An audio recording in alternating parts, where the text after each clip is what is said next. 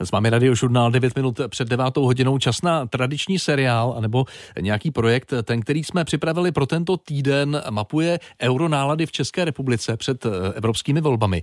Eh, teď další konkrétní příběh. Před 20 lety Petr Randáček z Teplic nadšeně hlasoval pro vstup do Evropské unie.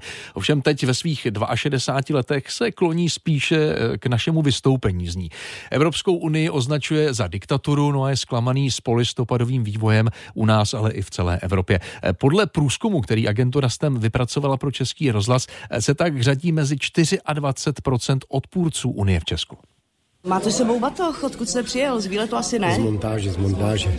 Dělám elektrikáře a byl jsem v Elnářích a montovali jsme wi Tenhle týden už máte padla. Teď mám padla a těším se na to, až, až sám pivo. Petr Randáček vysvětlil, proč jsme se sešli v jedné z teplických hospod nedaleko místa, kde bydlí. Evropská unie tím, jak vznikla na těch ideálech, ano, byly nějaký ideály, které by měly být. Dneska ne, dneska je to diktatura.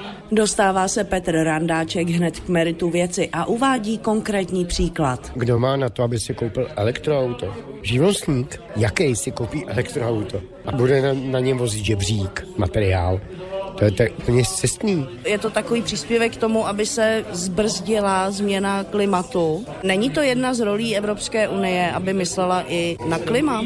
No, na klima může myslet, ale tak v tu chvíli ať zruší zaoceánské lodi, který vozí kontejnery, protože jejich spotřeba a jejich uhlíková stopa je tak šílená. A když jsme u těch aut, tak výroba elektromobilu, výroba té baterie, to je něco tak šíleně neekologického. Nelíbí se mu ani směřování Evropské unie v dalších oblastech a je kategoricky proti přijetí eura. V žádném případě.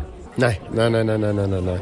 Nechci euro. Nevěřím tomu, že to euro nám ekonomicky pomůže. Většina našeho rozhovoru se točila kolem ekonomiky. Petr Randáček pracuje jako živnostník na stavbách, je rozvedený a má dospělého syna.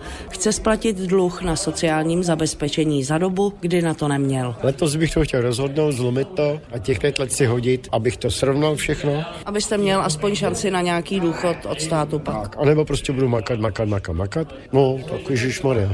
Úspory nebo něco takového, nějaké investice nemá máte? Kde bych to vzal? Dejme tomu, že tam mám nějakou zálohu na to, že když se zbázní televize, pračka, cokoliv, tak na to vždycky budu mít. Ale na to, abych měl na dovolenou do Egypta, na to nemám. Ale zase dovolenou ne, že bych neměl. Mám kamarády, teď jsme se zbali na týden, jsme jeli do Jižních Čech, krásný výlet. Projdeme si veškerý zříceněny hrady, zámky, ta ten týden navštívíme sklípek. Rád také chodí na koncerty, v televizi sleduje dokumenty a čte hlavně sci-fi. Sleduje také aktuální dění, a to hlavně prostřednictvím internetového vyhledávače nebo přátel na Facebooku. Chodí ke všem volbám, považuje to za jednu ze svých svobod. Kdyby měl možnost, hlasoval by Petr Randáček i pro naše vystoupení z Evropské unie, i když v tom už tak rozhodný není. To je ta těžká otázka. Protože v tu chvíli bychom museli mít tak schopnou vládu, která by byla schopná domluvit ekonomické podmínky, smlouvy, nezávislí na Evropské unii. My bychom měli asi veliký problémy. A proč bychom měli veliký problém? Nevěříte našim politikům, že by byli schopni uh, takové, tak tě vůbec. takové, dohody, takové dohody vlastně vyjednat? Ne, ne. Já vás tady zdržuju od uh, sedánku s kamarády, než skončíme. Bavíte se třeba s nimi třeba i o politice? Ne.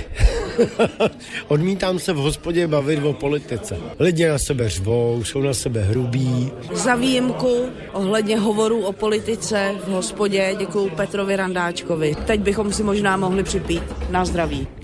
Steplic Gabriela Hauptfoglová, radiožurnál.